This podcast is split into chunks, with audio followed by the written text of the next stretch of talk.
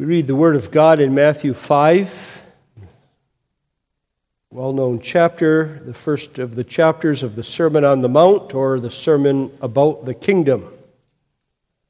And we're going to read two parts of that which pertain to the sixth commandment. We're going to read, first of all, Matthew 5, verses 21 through 26, and then 38 to the end of the chapter.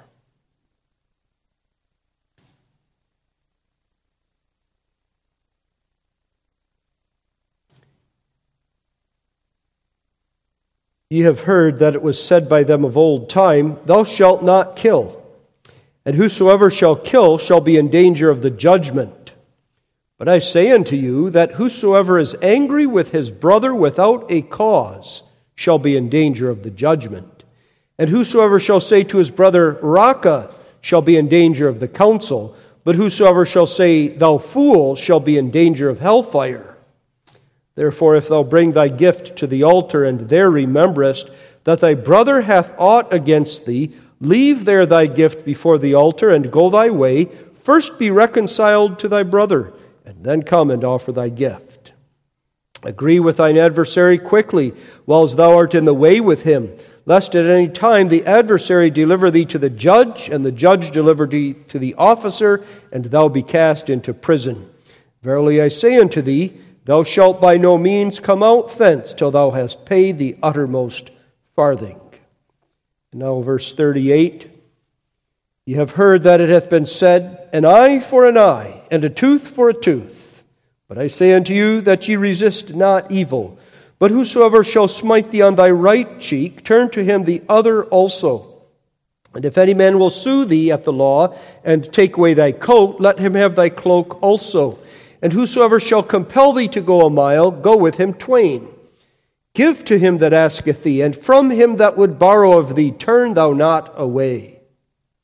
Ye have heard that it hath been said, Thou shalt love thy neighbor and hate thine enemies. But I say unto you, Love your enemies, bless them that curse you, do good to them that hate you, and pray for them which despitefully use you and persecute you, that ye may be the children of your Father which is in heaven.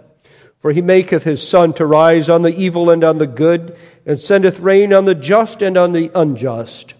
For if ye love them which love you, what reward have ye? Do not even the publicans the same? And if ye salute your brethren only, what do ye more than others? Do not even the publicans so? Be ye therefore perfect, even as your Father which is in heaven is perfect.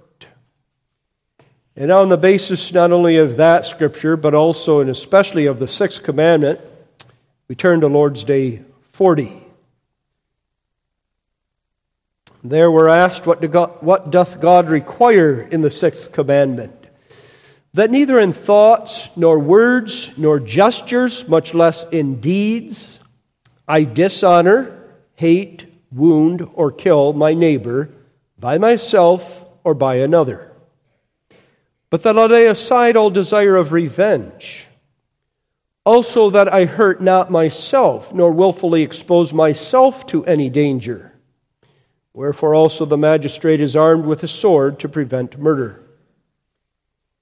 But this commandment seems only to speak of murder. In forbidding murder, God teaches us that He abhors the causes thereof, such as envy, hatred, anger, and desire of revenge, and that he accounts all these as murder. But is it enough that we do not kill any man in the manner mentioned above? No. For when God forbids envy, hatred, and anger, he commands us to love our neighbor as ourselves, to show patience, peace, meekness, mercy, and all kindness towards him, and prevent his hurt as much as in us lies, and that we do good even to our enemies.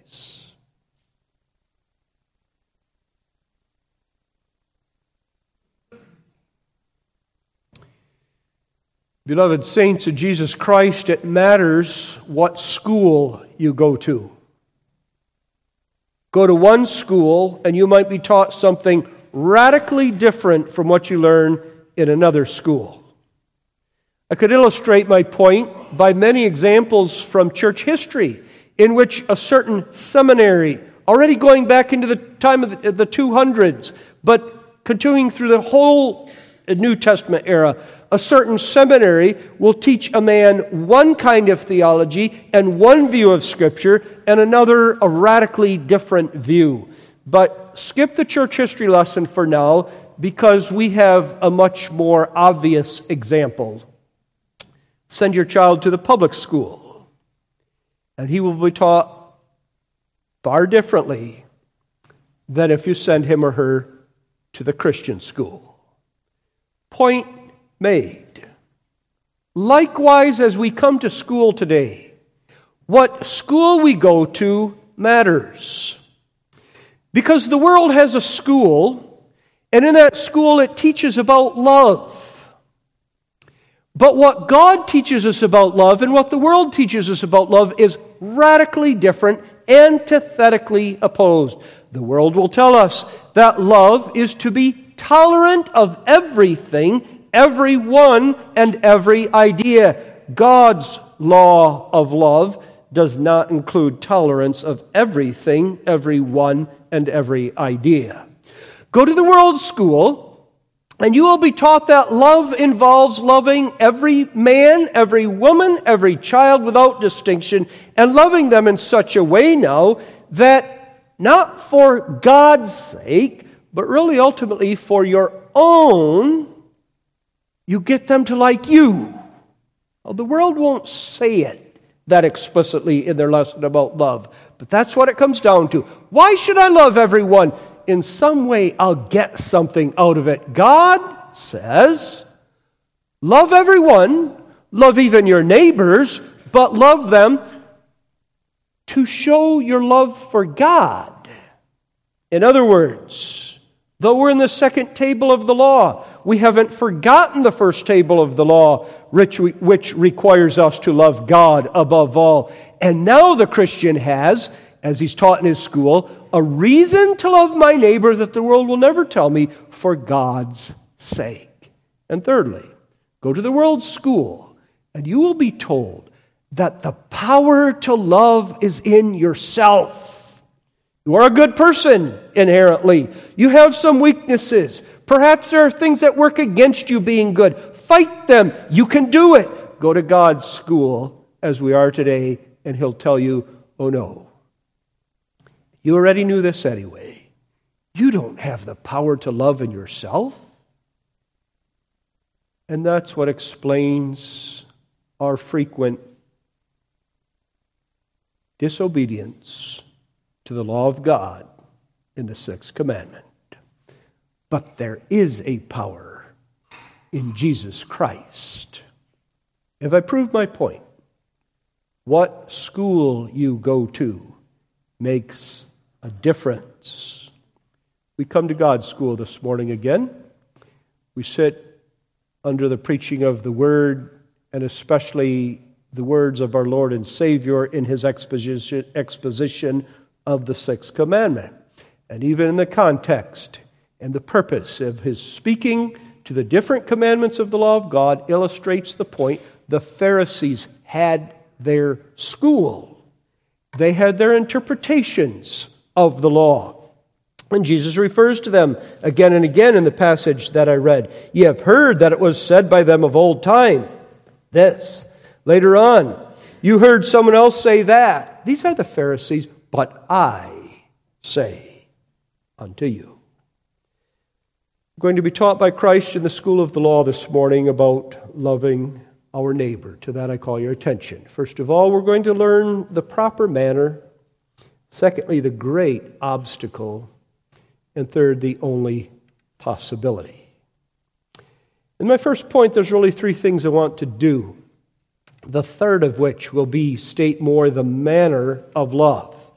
But the first is to explain what love is. What is this love which we're called to do? You can argue, of course, that the sixth commandment isn't even addressing the matter, that we're going a little afield of the sixth commandment, for it says, Thou shalt not kill. But our Heidelberg Catechism underscores what you and I know by now, because we're mature Reformed Christians, that when the law says you mayn't, it implies you must. Don't do this means thou shalt do that. And so the Catechism says, well, is it enough that we don't kill any man? That's all that's required of us here. And the answer is no. God requires us to love our neighbor as ourselves, to show patience, peace, meekness, mercy, and all kindness towards him, prevent his hurt as much as in us lies, and do good even to our enemies. But to understand that, again, what is love? That's lesson number one this morning. And in answer, we look to God. If you try to explain love any other way than looking to God and to look to His love, then you will go astray. God's love is that virtue of God according to which He seeks His glory in the way of bringing sinners into fellowship with Himself.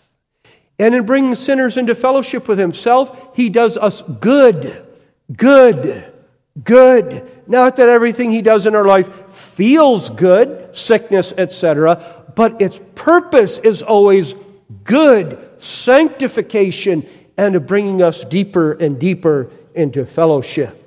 Jesus says of God's love in Matthew 5, verse 48, that it is perfect. Be ye therefore perfect, even as your Father which is in heaven is perfect. Notice that that does not mean sinless, although certainly God is sinless, but that the word perfect here means complete.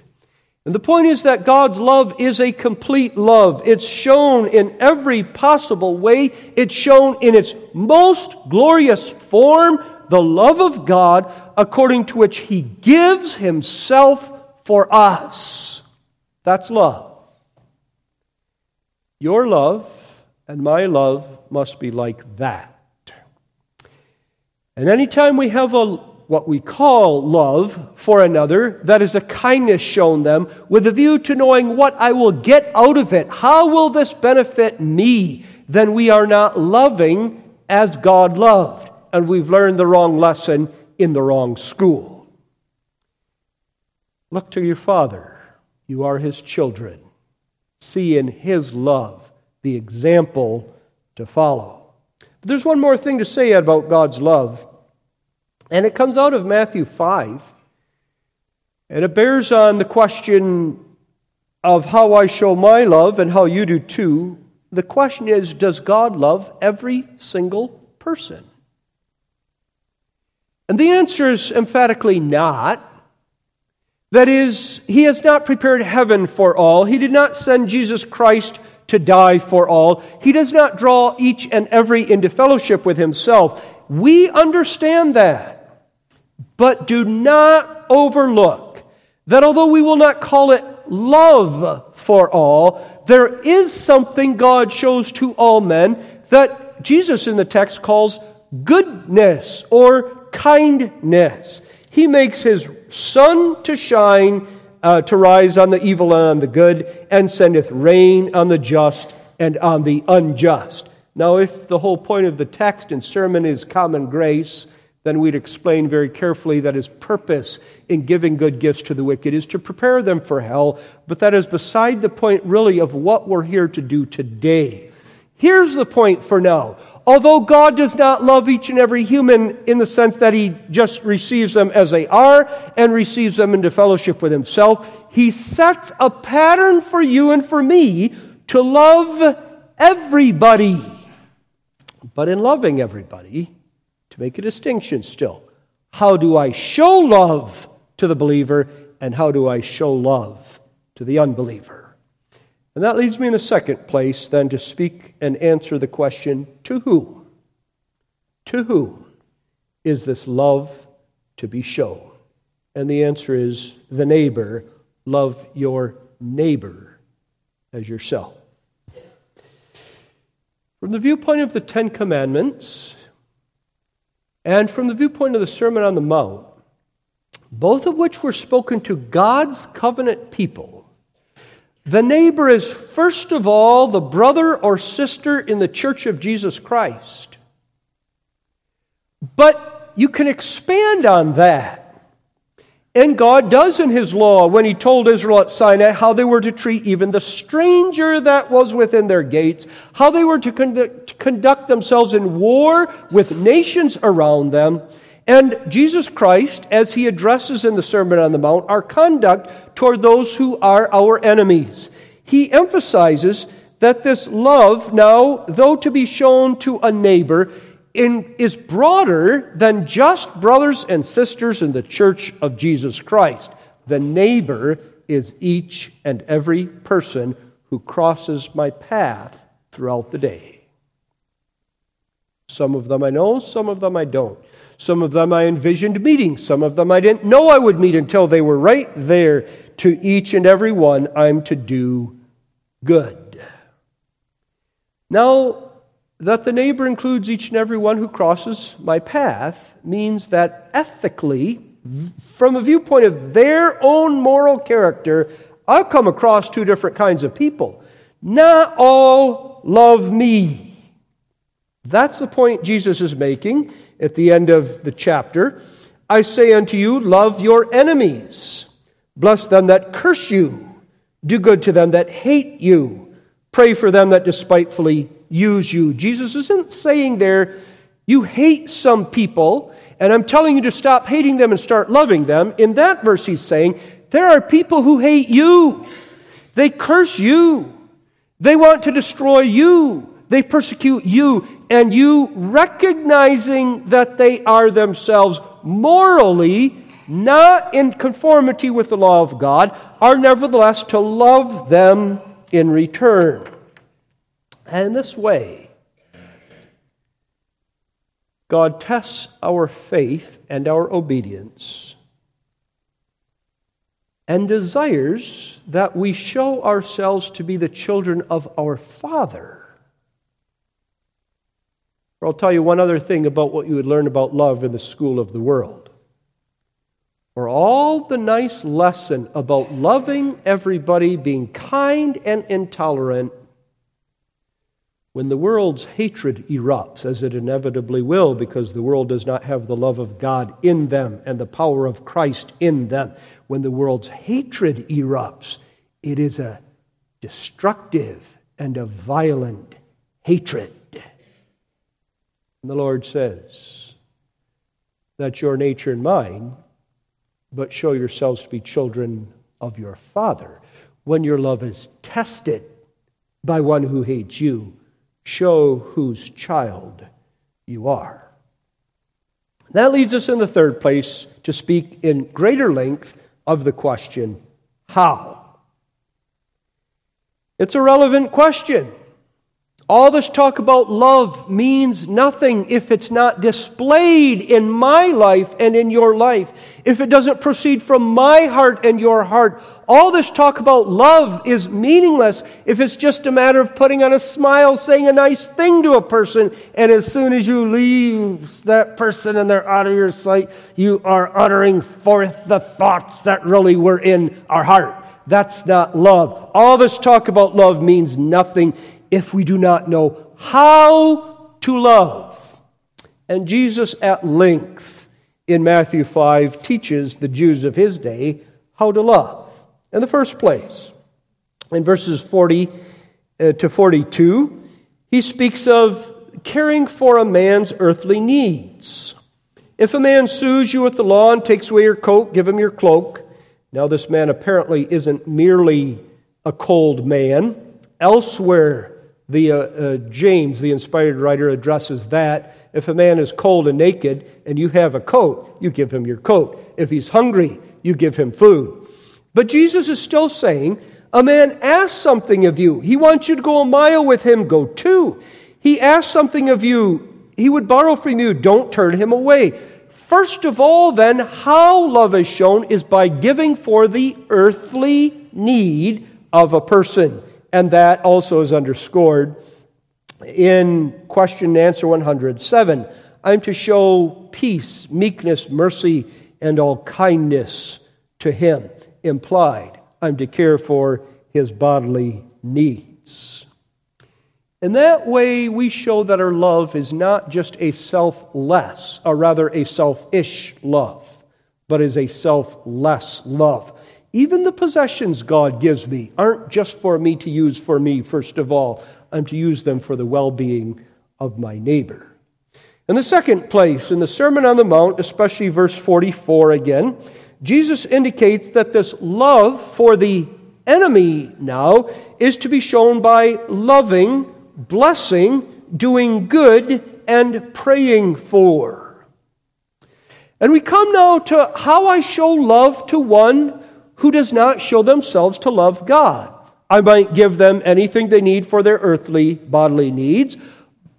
But although I can say to them, You don't love God, you are not a fellow believer, I cannot have intimate spiritual fellowship with you, yet I must still pray for them. And the prayer, which is followed up by a godly witness on my part, is that they who show hatred right now will soon come to know the love of God. The prayer is that God convert them. The prayer is that they come to see how great and glorious His love is and their great need for it, in order that I might have deeper fellowship with them. It might be, of course, that God doesn't answer that prayer, and that to their dying day they live in ungodly unbelief, and yet I have sought their good, their real advantage, and their salvation. In the third place, in Matthew 5, Jesus indicates that the keeping of this law involves putting aside all self seeking. Now I'm going back to verse 25 and 26. You have an adversary, and apparently that adversary has something legally on his side. There's something you did or something he can make use of unless it requires him to twist the law, that could get you put into prison. And when you're in prison, you're in prison. You're not about to get out again until you pay the uttermost farthing, perhaps the debt you owed, perhaps the fine you owe. And says Jesus, agree. In other words, seek peace with him. There was a disagreement between you two. It might be you say, but I'm right, and he needs to see that. It might be that he's saying the exact same thing. And therefore, love which is meek, answer 107, is a love that's going to say, What must I concede? Not for the sake of bare compromise not for the sake of giving up an essential principle, not that I'm going to confess to a sin I didn't commit, but what must I concede? Because part of love is that I seek peace, not just in the home and church, but in the society and among those with whom I live. Seek peace, put aside petty differences.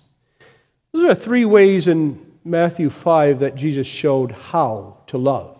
It's at this point that I'm going to make applications that are more uh, relevant perhaps to us today in our culture and context. In the first place, if the neighbor is the person who crosses our path, then let it be underscored that that neighbor is the person right now in the womb of any woman. In other words, we live in a society that, for all its talk about love, hates the unborn. And there are reasons, not godly reasons, but there are reasons why it might be a temptation for a Reformed Christian also to say, I'm going to get rid of, if I can, the life of the unborn. I mean, the unborn in my womb. I mean, I'd rather do that, maybe a young lady says, than tell mom and dad I'm pregnant.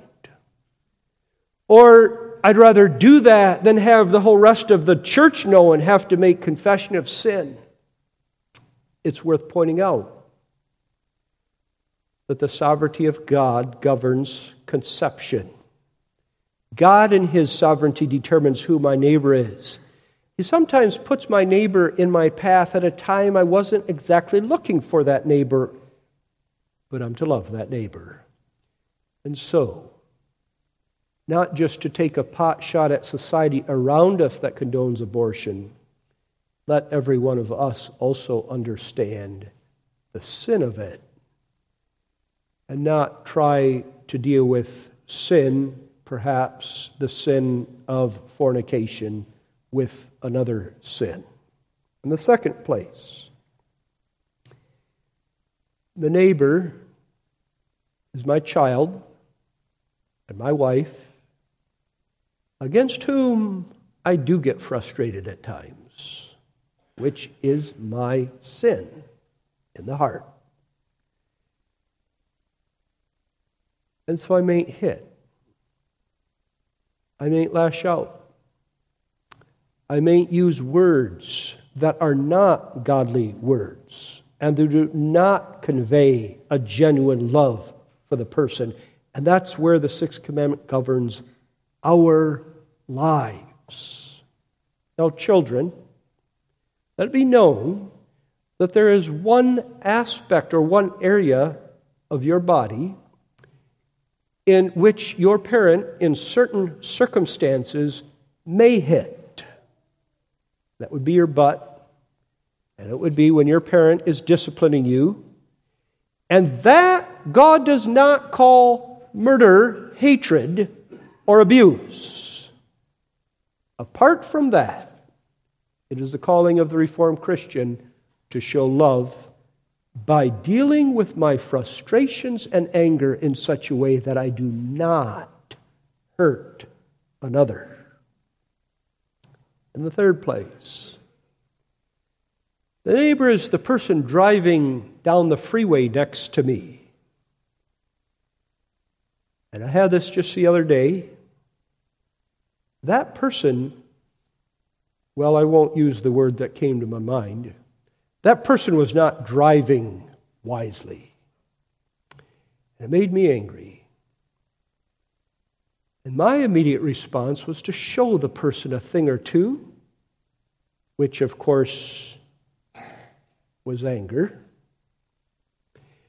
And therefore, because that was my neighbor, it becomes my calling and yours to use our vehicle and be in control of it in such a way that we promote peace.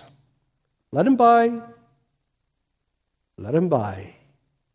That's the best thing you can do. Fourth, to expand on that point a little more broadly, you and I have many things which are not wrong in themselves. They're knives, they're guns, they're cars but which can be used unintentionally sometimes, negligently, says the state, in the way so that I hurt or kill another. And it is my calling as a child of God to prevent my neighbor's hurt as much as in me lies.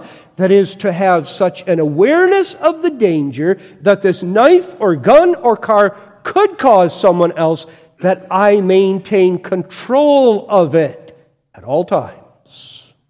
That's my calling.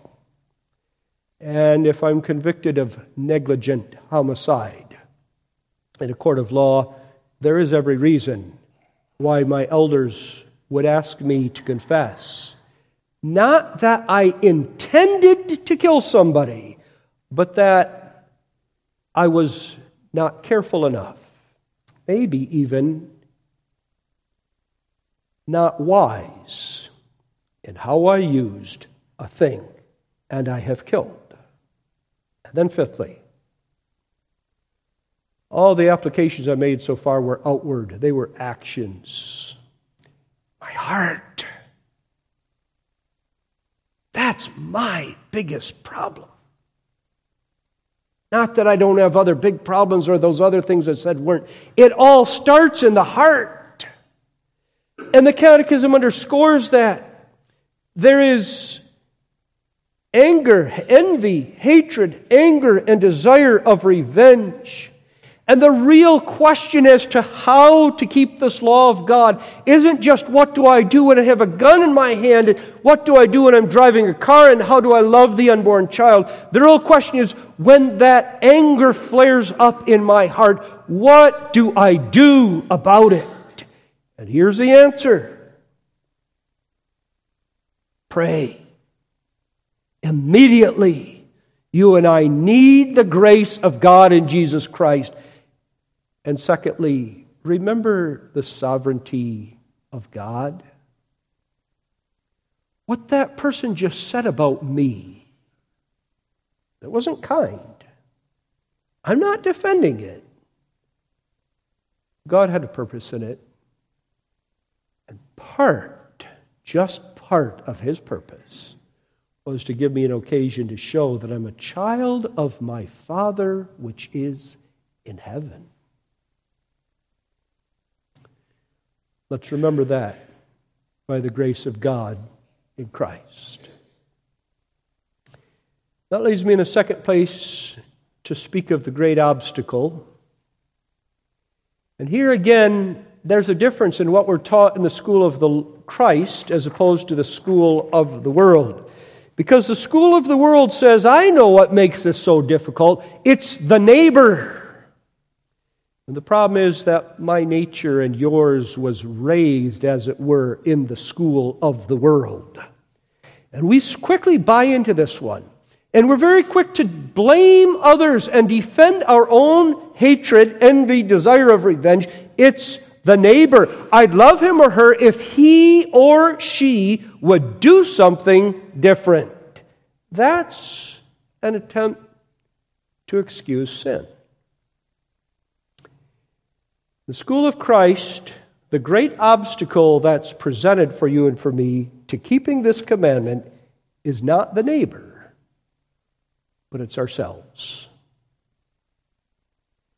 Jesus underscores that again in the passage that we read. It's the Pharisees who have a certain approach to the law, and Jesus is going to bring a different approach to the law. And his is going to be, first of all, don't be angry without a cause. I'm focusing now on verses 21 and 22.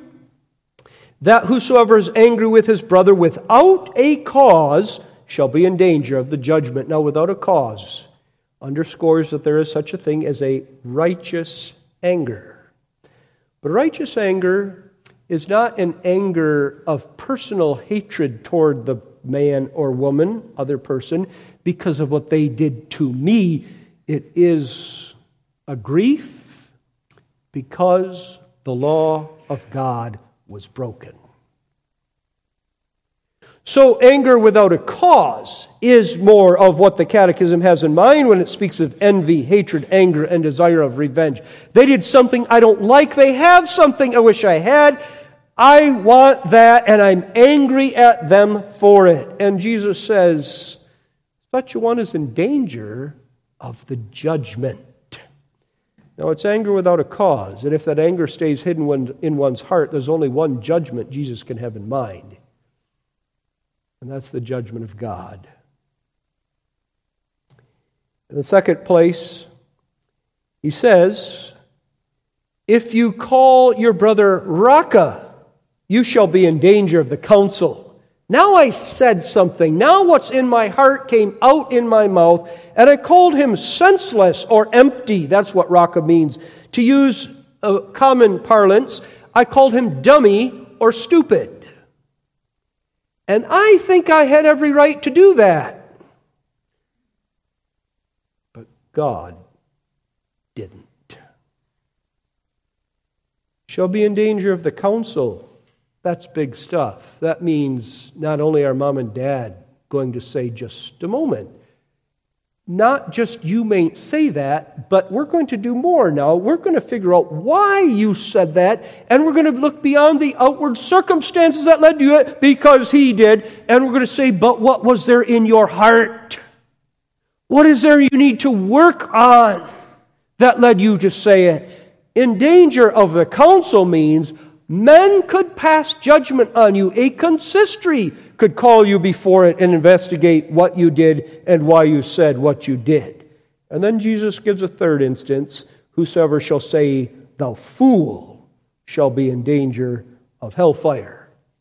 The word fool has the idea of one who is impious or godless, who has no fear of God before their eyes. Certainly, the unbeliever is a fool, and those sometimes raised in the church You might find some who do in their life evident, uh, give evidence that they appear to have no fear of God before their eyes. But the thing is that when Jesus refers to calling one a fool, he means I'm lashing out in anger against one who maybe very well is another believer, a brother or sister in Christ, and I'm angry with them because they have not done what I wanted them to do, as if I am the standard to which they must answer. And Jesus says, You worthy of hellfire. What you and I have to understand by now is not only that our heart is the greatest obstacle, but that because we have such a heart, a heart that hates, we are subject to all miseries and condemnation itself and deserve hell. There's one more way in which Jesus warns against hatred and shows that the great obstacle is us, and that's in verses 39 and following. Ye have heard that it hath been said, an eye for an eye and a tooth for a tooth. And it was a law. It's part of justice, even in Old Testament Israel, that if I hit you and in so doing caused you to go blind in one eye, the punishment was that I should be made blind in one eye. And there's a justice to that. But no, Jesus is referring to some who use that law in a desire for revenge. There's no man who is blinded by somebody else hitting him, who ought gleefully to say, I get to hit you now. But everyone ought to say, Yes, what you did to me hurt, but what you did while claiming to be a child of God brought dishonor on him.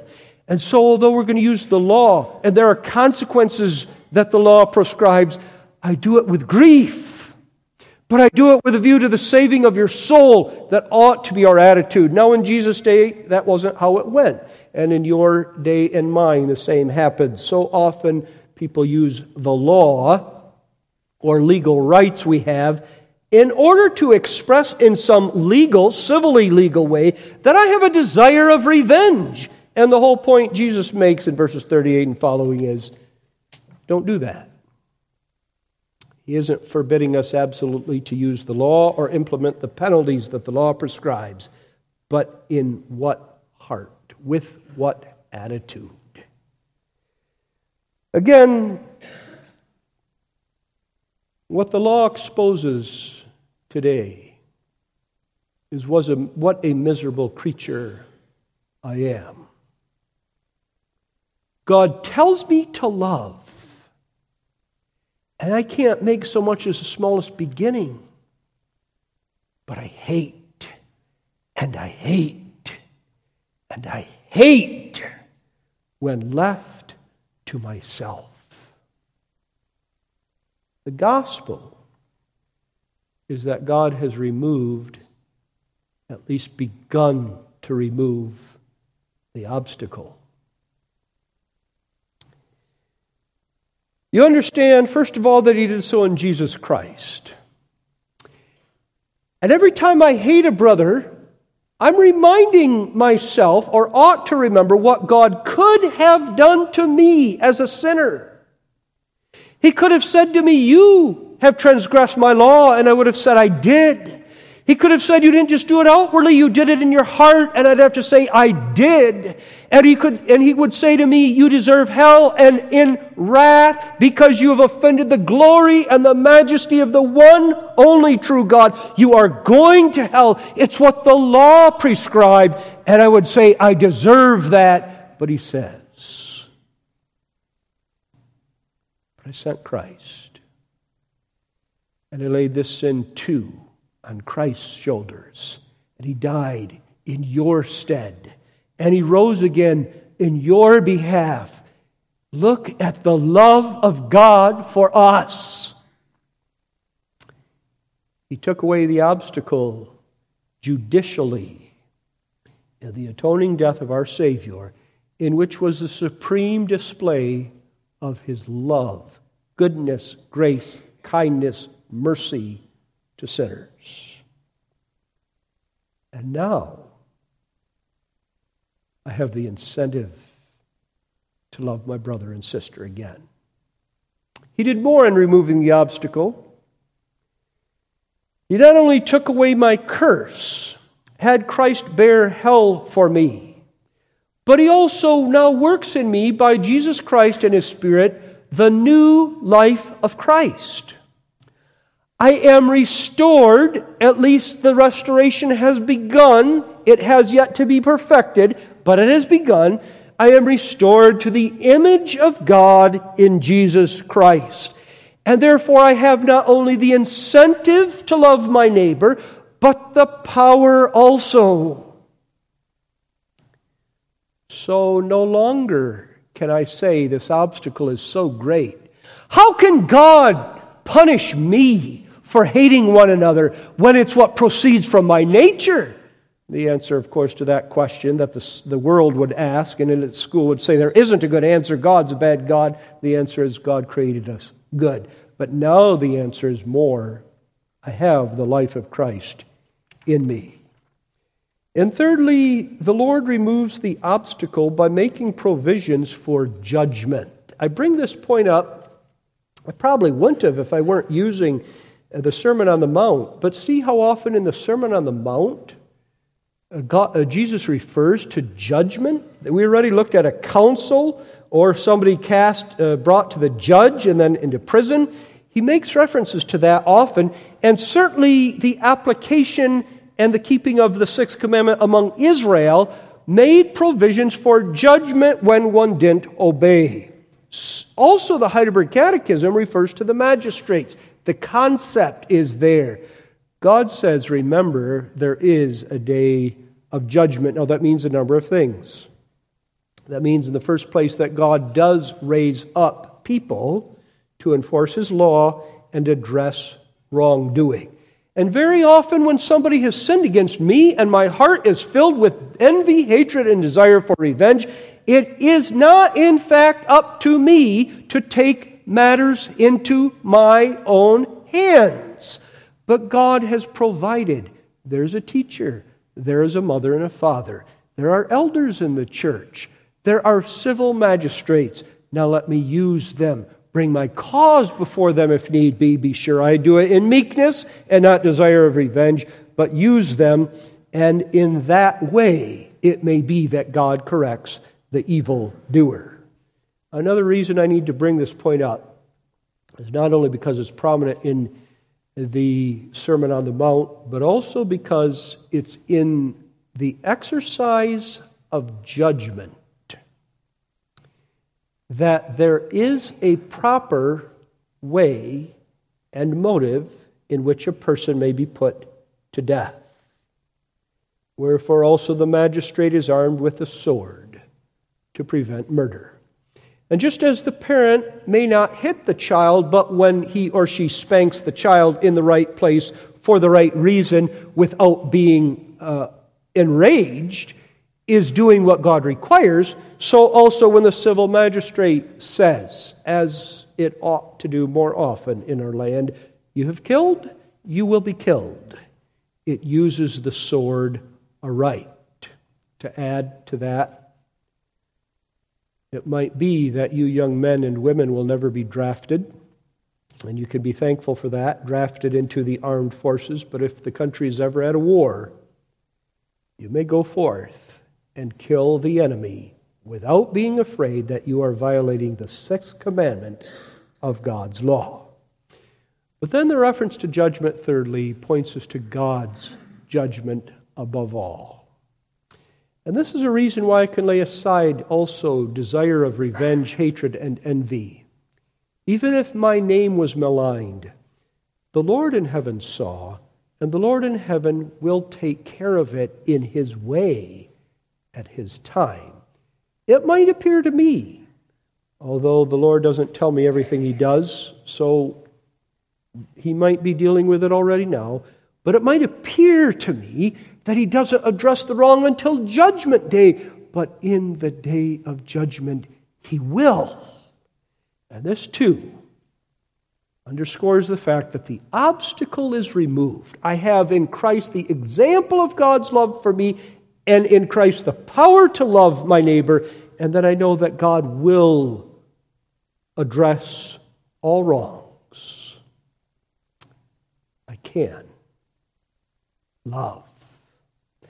Makes it possible now, thirdly, in addition to the fact that Jesus Christ lives in us by his grace and spirit, is that I am and you are the children of God. And that's a theme that Jesus Christ underscores in this part of the Sermon on the Mount. Be ye therefore perfect, even as your Father which is in heaven is perfect. By virtue of the regenerating work of Christ and the adopting work of God on the basis of the shed blood of Christ, I am a son of God, as are many of you, and others are daughters of God, in such a way that the life of God is in us. We have the power to show it. What we need then is continually to be strengthened in that life, faith, and power. And we do that as we come to Christ's school. Because the school of, Jesus Christ in the law, which exposes our misery, our hatred, and which then points us to Christ as the one whom God gave as provision for our uh, penalty and death, that same law says to us come back here. Keep coming to school. The lesson is not just the kind of lesson you learn once, you get tested on once, and you never need to know again, like maybe I had in chemistry in high school. It's the kind of lesson we have to learn and relearn and relearn and get tested on every single day. So keep coming to school. And in the grace of God, that you find strengthened here in the house of God, you and I can go forth fighting and addressing, first of all, our heart sins. And that grace and power, we can now go and ask the question who is the neighbor that I have been most hating? Who is the neighbor who knows that when I speak at them or look to them, I'm going to do it with an evil glare? Who is that one? I need to go to him or her, confess my sin, ask forgiveness. Who is the neighbor whose gifts I have not appreciated? Who tries to love me and I will not receive it? I will go to him or her and say, Brother, sister, I love you. Forgive me this wrong. We have to keep coming to school to learn the lesson and find the power. And we're going to do that next week again, too, and the following and the following, because you see, Although we're finished with the sixth commandment and ready for the seventh, yet the whole rest of God's law is still going to expand on the main point that underlies the sixth commandment Thou shalt love thy neighbor as thyself. Amen. Father, which art in heaven, strengthen us to keep the law. First of all, in our homes. Secondly, in the sphere of the covenant. And thirdly, in the world around. We've seen that the great obstacle to love, which is the depravity of our own heart, thou hast removed in Christ. May we not forget that. And now give us to live in such a way as displays that thou art our Father for Christ's sake.